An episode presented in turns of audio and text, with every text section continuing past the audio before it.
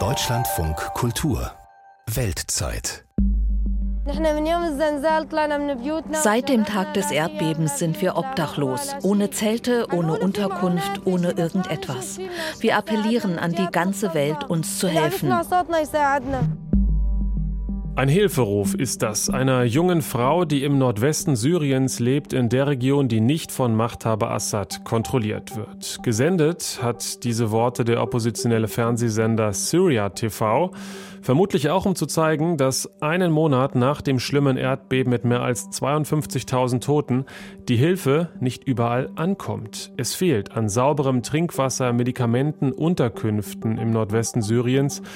Das liegt einerseits an der verfahrenen Lage im Land, aber auch am Assad-Regime, das aus der Katastrophe Profit schlägt.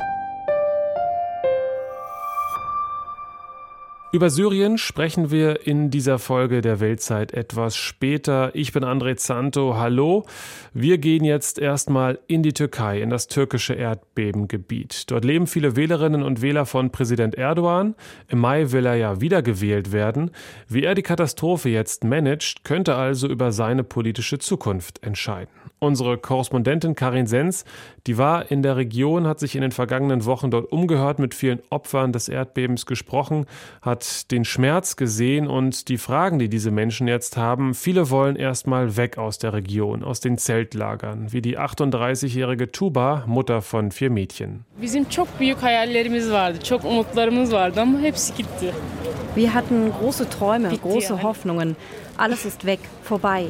Wir müssen jetzt für uns ein neues Kapitel aufschlagen, aber wir wissen nicht wann. Sie versucht sich die Tränen zu verkneifen. Keine Chance. Sie kullern ihr über die Wangen. Eins ihrer Mädchen reicht ihr ein Taschentuch, dann weint es selbst. Die Familie hat nichts aus den Trümmern mitnehmen können. Sie sitzt in einem Zeltlager in Kahramanmaraş und wartet auf einen Bus. Weg von hier, nach Ankara zu Freunden. Zehn Tage sind seit dem Erdbeben vergangen. Tuba ist mit zwei ihrer vier Töchter auf dem Weg zur Verwaltung des Zeltlagers. Sie will wissen, wann die nächsten Busse gehen. Wann genau? Um wie viel Uhr? fragt sie einen freiwilligen Helfer der Katastrophenschutzbehörde Afad. Er muss zugeben, er hat keine Ahnung.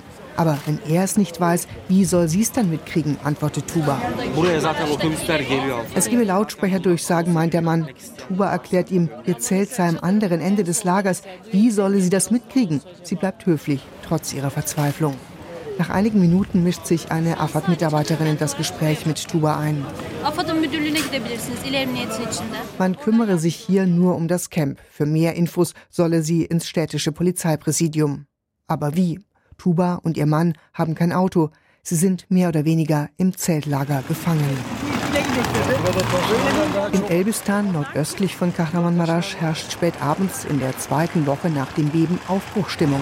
Eine Familie kommt mit Rollkoffern, andere stehen mit ihren wenigen Habseligkeiten, die sie in Plastiktüten gepackt haben, an den Lagerfeuern am Busbahnhof. Es sind Temperaturen weit unter dem Gefrierpunkt. Einer der Helfer fragt nach Leuten, die nach Antalya wollen. Auch Ali steht mit seiner Familie am Feuer, aber er winkt ab. Wir haben Verwandte in Istanbul und wollen vorübergehend dahin, bis das hier wieder aufgebaut ist. Erzählt der Mann, dessen Mütze und Gesicht durch den Staub und Dreck fast die gleiche Farbe haben. Kinder haben sie keine dabei, aber eine Frau im Rollstuhl. Sie ist unter einem Berg von Decken kaum zu sehen. Zwei volle Busse fahren ab. Ritwan, ein junger Mann mit einer dünnen Jacke, schaut ihnen nach. Im Gegensatz zu vielen hier hat er noch ein Dach über dem Kopf. Es gibt da so ein altes Gebäude, das hat so 40 Zentimeter dicke Wände und ein provisorisches Dach. Wenn das einstürzen sollte, würde es uns nicht umbringen. Nur so viel Vertrauen haben wir. Was sollen wir machen mit den begrenzten Möglichkeiten? Das gehört Verwandten, da bleiben wir zu dritt oder viert. Ritwan arbeitet bei der Stadtverwaltung. Er versucht zu helfen, wo es geht. Der 32-Jährige ist völlig übermüdet. Schlafen, das scheint wie ein Fremdwort für ihn zu klingen. Unter seinen Füßen bewegt sich die Erde. Er erklärt fast emotionslos. Was wir da gerade spüren, sind die Nachbeben. Stärke 1, 2, 3, 4 bis zu Stärke 4,5 können sie erreichen. Ununterbrochen. Vor allem die ersten beiden Tage haben wir das alle fünf Minuten erlebt. Seine Familie hat er weggebracht. Meine beiden Schwestern, meinen Bruder und meine Neffen, ich habe alle nach Antalya geschickt. Der Staat arbeitet dort mit Hotels zusammen. Das Tourismusministerium hat sich eingeschaltet. Sie kümmern sich da um alles. Unterkunft und Versorgung sind kostenlos. Ich möchte meine Familie nicht zurückholen, bis hier alles wieder sicher ist. Zehntausende aus den Erdbebengebieten sind in Hotels, Pensionen und Ferienwohnungen am Mittelmeer und an der Ägäis untergekommen. Nur bis alles wieder sicher ist in ihrer Heimat, werden die meisten wohl nicht bleiben können. Denn das wird teils Monate dauern. Hotelverbände haben aber schon angekündigt, dass sie die Betten Mitte März oder aber spätestens Mitte April wieder brauchen, wenn die ersten Urlauber kommen. Man sei dran, neue Unterkünfte zu finden, heißt es von Verantwortlichen. Dazu gehören eine Art Wohnungsbörse und Mietzuschüsse. Barisch fällt auf am Lagerfeuer von Elbistan. Er trägt einen langen, dicken Parker und eine schicke Wollmütze, bestens gerüstet für diese eisigen Temperaturen. Er kommt aus Stuttgart, erzählt der junge Deutsch-Türke. Jedes Jahr macht er Urlaub in Elbistan bei seinen Großeltern. Die haben hier ein Haus. Oder besser gesagt, die hatten. Es ist eingestürzt. Unsere Oma, Opa, die wollen auch dieses Land nicht verlassen. Und weil sie hier auch aufgewachsen sind, wir haben hier alles, wir sind hier aufgewachsen und sie wollen einfach nicht von hier. Dabei haben sie schon längst alles verloren.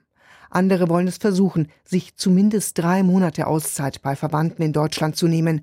Die Bundesregierung verspricht, Anträge schnell zu bearbeiten. Die bürokratischen Anforderungen bleiben allerdings gleich. Und die waren schon vor dem Erdbeben für viele kaum zu meistern. Jetzt sind nötige Papiere unter dem Schutt begraben, hunderte Euro für das Visum und Flüge unerschwinglich. Tuba will nur nach Ankara, aber auch das ist im Moment nicht möglich.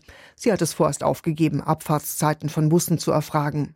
Vor ein paar Tagen haben sie ein paar Gendarmen in die Stadt zum Krankenhaus mitgenommen, weil sie Medikamente brauchte. Da hat sie nochmal das Ausmaß der Zerstörung in Kahramanmaraş gesehen. Wie das alles schnell wieder aufgebaut werden soll. Alle sprechen von drei bis fünf Monaten. Aber das kann man nicht in drei bis fünf Monaten hinkriegen. Marasch muss komplett abgerissen und neu aufgebaut werden. Wenn wir hier ein bis zwei Monate bleiben, das bringt nichts. Das ist kein Ende in Sicht. Gerçekten sonu yok yani. Und sie würden es wohl auch gar nicht aushalten. Während sie erzählt, lacht die 38-Jährige immer wieder. Sie versucht sich entspannt zu geben. Tuba trägt Leggings, ein weites Sweatshirt und eine schicke Mütze. Alles ein bisschen dreckig. Im Gesicht hat sie einen Ausschlag. Sie ekelt sich vor den Toiletten und Waschgelegenheiten. Von denen gibt es viel zu wenig und alles sei einfach nur dreckig. Aber das ist nicht das Schlimmste, meint sie. Unsere Kinder werden psychisch zusammenbrechen, wenn wir hier bleiben. Ihnen würde es dann genauso gehen wie mir. Sie müssen zumindest von hier wegkommen. Ich bin Mutter. Ich kann die Situation manchmal schultern. Aber die Kinder können das nicht aushalten. Die Zelte wackeln manchmal vom Wind. Aber die Kinder denken, das ist ein Erdbeben.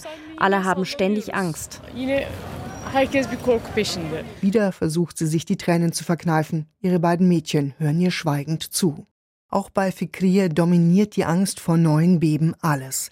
Tagsüber ist die 29-Jährige mit ihren vier kleinen Kindern im eigenen Haus in Elbistan. Das steht noch, ist aber stark beschädigt. Ich sitze einfach nur da, schaue die Nachrichten. Wenn wir diese Wunder sehen, wie noch welche geborgen werden, dann weinen wir. Aber es gibt auch so viele Tote, um die weinen wir auch. Es ist schwer. Ich sitze einfach nur da und kümmere mich um meine Kinder, weil es ständig neue Beben gibt. Ich schaue auf die Lampe und frage mich, welches von meinen Kindern ich, wenn es wieder losgeht, schnappen soll, um rauszurennen. Sie redet ohne Pause, ihre Hände fliegen dabei durch die Luft. Ein höfliches Lächeln huscht über ihr Gesicht, dann starrt sie abwesend auf den Boden. Sie sitzt auf der Couch im Wohnzimmer ihrer Nachbarin. Es ist Abend und immer wieder geht die Tür auf und weitere Nachbarn kommen rein. Dieses Haus gilt als sicher, darum schlafen sie alle zusammen auf dünnen Matratzen auf dem Boden, an die 30 Frauen, Männer und Kinder. Und trotzdem will sie nicht hier weg. Sie habe hier doch ihr Zuhause. Von Mustafas Zuhause im kleinen Dorf Damlacik bei Gaziantep ist nur noch ein Trümmerhaufen übrig. Baumaschinen wühlen sich durch den Schutt. Sie suchen nach ihrem Geld, Gold und anderen Wertgegenständen, erklärt der 24-Jährige. Ein bisschen was haben sie schon gefunden. Seine Familie ist heil rausgekommen, aber rund 200 Schafe im Stall unter dem Haus wurden von den Betontrümmern erschlagen, die Hälfte seiner Herde. Der schmale Mann mit dem hellbraunen Vollbart zuckt ratlos mit den Schultern. Die Tiere, der Hof, Das war seine Existenz. Sie werden das Haus nach oben verlagern, heißt es. Wir werden es nicht selber wieder aufbauen. Es heißt, der Staat wird das machen, weil der Boden hier nicht stabil ist und da oben gibt's Land vom Staat. Dahin werden sie es umziehen. Das hat uns der Dorfvorsteher erzählt. Wir werden sehen. Damlacik hat rund 550 Einwohner, drei sterben bei dem Erdbeben, rund 20 Häuser sind zusammengestürzt. Von Öckers in der Dorfmitte neben der Moschee steht nur noch die Hälfte. Man schaut direkt in ein Zimmer mit Regalen und Vorhängen davor. Der 60-Jährige zeigt auf die Wände, die dem Erdbeben standgehalten haben. Das ist alles noch von meinem Großvater. Das ist 150 Jahre alt. Das steht noch. Das war doppelt verstärkt. Die haben da damals mit dicken Wänden gebaut. Als wir gebaut haben, gab es kein gutes Material. Darum ist jetzt alles zerstört. İşte hepsi de yerden bir oldu gitti. Ökkesch ist bei Verwandten im Nachbardorf untergekommen. Er will hier in Damlatschik nur nach dem Rechten schauen. Dabei trifft er seinen Freund Said. Der 62-Jährige steckt die Hände in die Taschen seiner viel zu weiten Hose. Auch sein Haus ist nicht mehr bewohnbar. Er ist, wie einige andere aus dem Dorf, ins Schulhaus gezogen. Das sei gerade mal zwei Jahre alt und sicher, erklärt er. Wenn man hier gute Häuser bauen würde, dann würde nichts passieren. Zum Beispiel ist an diesem Haus da nichts. Es ist neu gebaut aus Beton und Stahl. Es ist erdbebensicher. Es hat nicht einmal einen Kratzer abgekriegt. Genauso das Haus da drüben. Er zeigt auf ein Haus gegenüber von Öckers Ruine. Davor spaziert eine Gänseschar, Hühner klettern über die Trümmer am Straßenrand. Abends, wenn sie im Schulhaus zusammenkommen und die Toten betrauern, dann reden sie auch über einen möglichen Umzug ihres Dorfes, erzählen die Männer. Einerseits hängen sie an all dem hier, Andererseits, wenn Ihnen der Staat wirklich ein erdbebensicheres Haus in der Nähe baut, warum nicht? Davon spricht der türkische Präsident Recep Tayyip Erdogan immer wieder. Wir werden jedes abgerissene Haus durch ein besseres, schöneres und sichereres neues Haus ersetzen und es euch geben. Wir werden jedes abgerissene Dorfhaus und jede Scheune durch ein moderneres ersetzen. Wir werden jeder Fabrik, jedem Unternehmen, jedem Laden, der beschädigt wurde, wieder Leben einhauchen. Zarar gören her fabrikayı, her işletmeyi her dükkanı tekrar ayağa kaldıracağız. Mustafa würde das sicher gerne glauben. Der junge Bauer schaut verloren über die große grüne Ebene, die sich bis zu den Bergen im Hintergrund erstreckt. Direkt unterhalb seines Grundstücks stehen zwei Häuser von Verwandten ohne großen Schaden. Mustafa will keine Gefühle zeigen. Wir werden diesen Schutt abtragen und unser Haus wieder aufbauen. Wir werden uns wieder ein Haus bauen, mit Hilfe des Staates oder aus eigener Kraft. Diese Worte dürfte Erdogan gerne hören. Bei seiner Tour durch die Erdbebengebiete appelliert er. Unsere Städte in den Regionen, in denen das Erdbeben Zerstörung angerichtet und Menschenleben gekostet hat, sind mit das Rückgrat unseres Landes und unserer Nation. Wir können nicht zulassen, dass diese Städte, die seit Tausenden von Jahren die Heimat von Zivilisationen sind und in denen wir seit Tausenden von Jahren als Brüder zusammenleben, leer stehen. Ritwan, den jungen Mitarbeiter der Stadtverwaltung von Elbistan, beschäftigt all das schon kurz nach dem Erdbeben. 150.000 Einwohner hat seine Heimatstadt eigentlich, aber schon in den ersten Tagen seien rund 100.000 geflohen, erzählt er. Natürlich habe ich Angst, wie auch nicht. Aber ich habe keine Angst mehr vor dem Erdbeben. Ich habe Angst, dass die Menschen nicht mehr zurückkommen, denn ich habe meine Heimat verloren.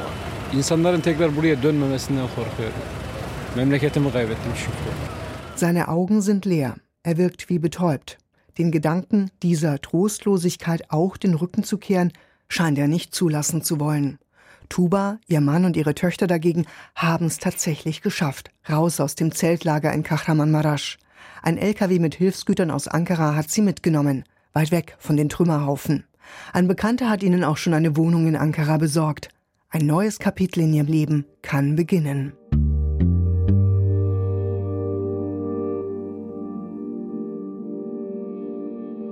Einen Neuanfang, den wünscht sich auf eine ganz andere Art und Weise auch Syriens Machthaber Assad.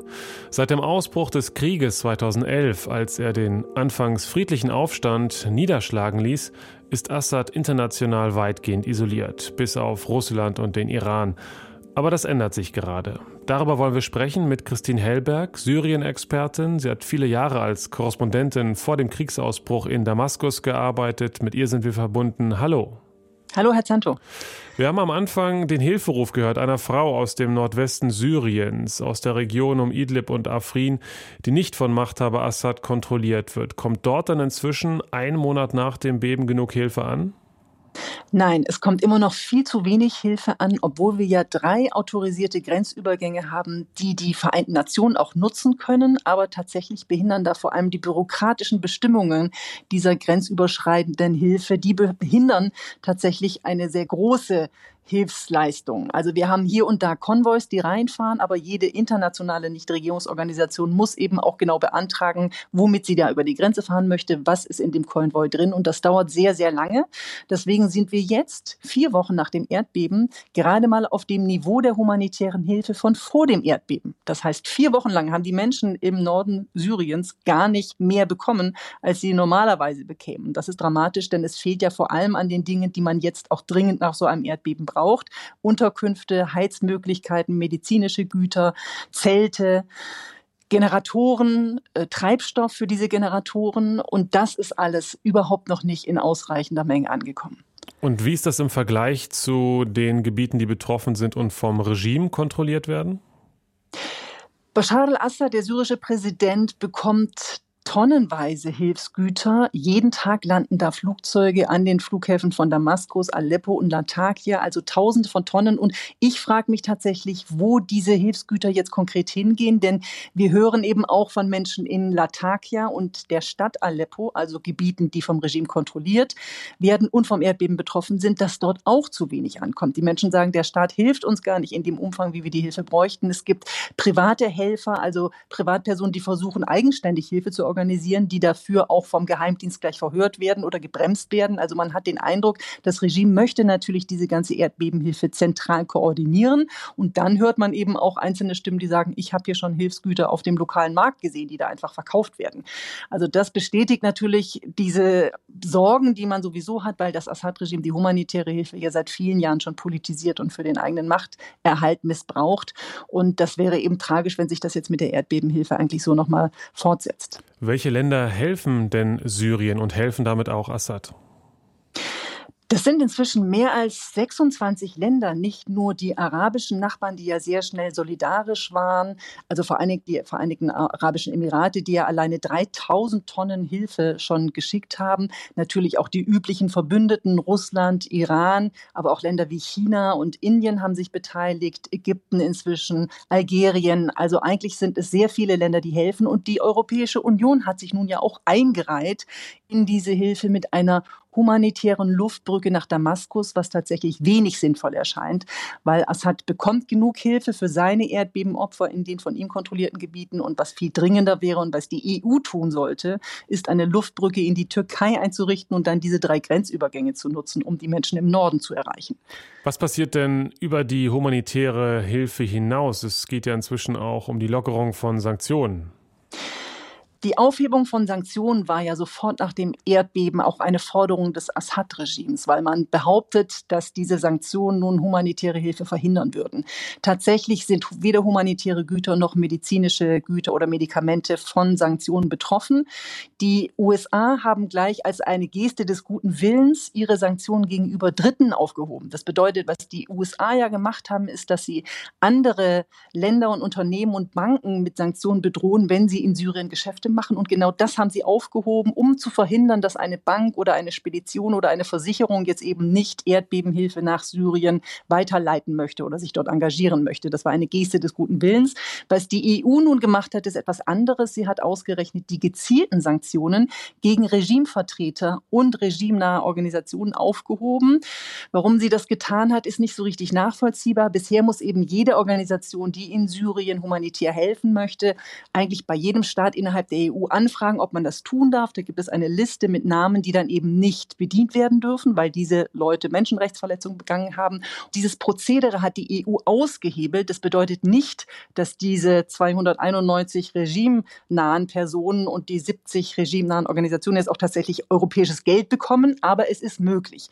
Und Kritiker des Regimes vermuten jetzt natürlich, dass Assad diese Aufhebung der Sanktionen nutzt, um das ganze Geld, was ins Land kommt, auch für andere Zwecke zu benutzen. Also zum Beispiel Häuser wieder aufzubauen, Gebiete wieder aufzubauen, die die syrische und russische Luftwaffe selbst zerstört haben und dort seine eigenen Geschäftsleute eben zu belohnen. Das ist die große Sorge. Deswegen war diese Aufhebung der Sanktionen durch die EU nicht wirklich durchdacht. Man hätte vielmehr den Finanzsektor äh, entlasten können und dort Sanktionen aufheben können, damit es tatsächlich einfacher ist, Geld zu überweisen. Jeder Syrer, der in Deutschland lebt, möchte ja gerade Geld schicken an seine Familie. Und das hätte man erleichtern können, indem man im Bereich der Finanztransaktionen das erleichtert hätte. Neben den Sanktionen gibt es jetzt ja auch Versuche aus der politischen Isolation herauszukommen. Es gibt ja diplomatische Besuche. Was spielt sich da derzeit ab? Wir sehen, dass die Normalisierung der Beziehungen nach Damaskus in vollem Gange ist, vor allem innerhalb der arabischen Welt. Also selbst diejenigen arabischen Staaten, die seit Jahren auf der Seite der syrischen Opposition stehen, die auch diesen Aufstand ab 2011 unterstützt haben, das sind vor allem Saudi-Arabien und Katar und die Türkei gewesen, die sind ja nun bereit, sich anzunähern auch wieder an Assad. Und sie folgen damit im Grunde dem Beispiel der Vereinigten Arabischen Emirate und anderer Länder, die schon seit Jahren sagen, Mensch, wir müssen Assad wieder aufnehmen in unseren Kreis. Die arabische Welt sagt eben ganz klar, wir wollen Syrien nicht verlieren an den Iran oder eben auch an die Türkei. Selbst Erdogan wollte sich ja aussöhnen mit Assad, bevor dieses Erdbeben geschah. Das heißt, es ist der Versuch der arabischen Welt, dieses geostrategisch sehr wichtige Syrien, rein geografisch betrachtet, ne, liegt ja mittendrin Syrien, dieses Land also nicht zu verlieren an die Rivalen der Umgebung, sondern eben in den Schoß der Araber wieder zurückzuholen. Und das könnte womöglich dazu führen, dass auch Syrien wieder aufgenommen wird in die Arabische Liga. Die sich ja Ende des Monats äh, richtig nochmal trifft. Könnte denn Assad äh, ein Profiteur werden sogar dieses schlimmen Erdbebens? Er ist jetzt schon ein großer Profiteur dieser Krise, weil die internationale Gemeinschaft über seine Rehabilitation nachdenkt, ihn mit Hilfsgütern tatsächlich sehr gut versorgt, Sanktionen aufgehoben hat. Es gibt innerhalb der Europäischen Union einen wachsenden Druck von den Staaten, die schon seit langem sagen, Mensch, wir müssen mit Damaskus einfach jetzt umgehen. Assad geht nirgendwo hin, der bleibt an der Macht. Wir müssen dieses Land irgendwie wieder aufbauen. Und das ist natürlich sehr problematisch auch für die Bundesregierung hier, die dabei wahrscheinlich schon sich schwer tut. Denn wir verfolgen ja in Deutschland die Verbrechen dieses Regimes, also Völkerrechtsverbrechen vor deutschen Gerichten. Also wir stellen zugleich Vertreter dieses Regimes wegen Verbrechen gegen die Menschlichkeit vor Gericht und sollen jetzt Hilfsgüter direkt an dieses Regime liefern und Sanktionen aufheben gegenüber äh, Vertretern dieses Assad-Regimes. Also es ist sehr problematisch aus deutscher deutscher Sicht, aus Sicht anderer EU-Länder. Aber es gibt eben keine klare Mehrheit mehr für diese ablehnende und starre und konsequente Haltung, das Assad-Regime weiterhin zu isolieren. Und diese veränderte Haltung spiegelt sich ja auch ganz gut wieder im Kurs vom türkischen Präsidenten äh, von Erdogan, dass jetzt eben einerseits die islamistischen Milizen unterstützt werden im Nordwesten und gleichzeitig aber so eine Art Annäherungskurs äh, gefahren wird, um eben vielleicht einen Partner zu haben im Kampf gegen die Kurden. Kommt da jetzt wirklich was in Bewegung, dass sich diese ganze Machtverteilung in Syrien dadurch fundamental ändert? Es war vor dem Erdbeben sehr viel in Bewegung gekommen in diese Richtung, denn Präsident Erdogan wollte auf jeden Fall wiedergewählt werden. Das möchte er jetzt natürlich noch immer. Aber er musste dafür vor allem syrische Geflüchtete zurück nach Syrien schicken. Er will eine Million Syrer loswerden, er will sie zurückschicken und er wollte sie ansiedeln in den türkisch besetzten Gebieten, wollte für sie Häuser bauen. Das kann er nun alles vergessen, weil die türkische Baubranche mit dem Wiederaufbau der Südtürkei beschäftigt ist, über Jahre womöglich. Und er wollte eben mit Assad zusammen dann die kurdische autonome Verwaltung in Nordostsyrien bekämpfen. er wollte sie eigentlich zerschlagen. Also Assad soll da wieder die Kontrolle übernehmen. Zum jetzigen Zeitpunkt denke ich, dass diese Wiederannäherung eher ins Stocken geraten ist, vor allem weil auch Assad selbst gar nicht mehr unbedingt Erdogan braucht. Also die beiden sollten sich noch treffen vor den Wahlen. Die finden nun statt am 15. Mai, so ist es geplant. Ich sehe nicht, dass da noch mal aktiv jetzt diese beiden Präsidenten aufeinander zugehen, denn Bashar al-Assad sieht, auch die Annäherung und meine Rehabilitation international läuft auch ohne Präsident Erdogan. Ich warte lieber ab, wer gewinnt in der Türkei, denn auch die nationalistische Opposition in der Türkei möchte auf jeden Fall ein Abkommen mit Damaskus schließen. Das heißt, die Wiederannäherung an die Türkei wird auf jeden Fall stattfinden, wer auch immer in Ankara Ankara regiert. Und das war eben auch ein Warnschuss an die arabischen Nachbarn, die gesagt haben, dann müssen wir jetzt aber auch ganz schnell wieder Assad in unseren Reihen aufnehmen und mit ihm zusammen Politik machen in der Region, damit wir ihn nicht noch komplett verlieren, weiterhin und auch noch an die Türkei. Sagt die Journalistin und Syrien-Expertin Christine Hellberg. Vielen Dank. Ich danke Ihnen.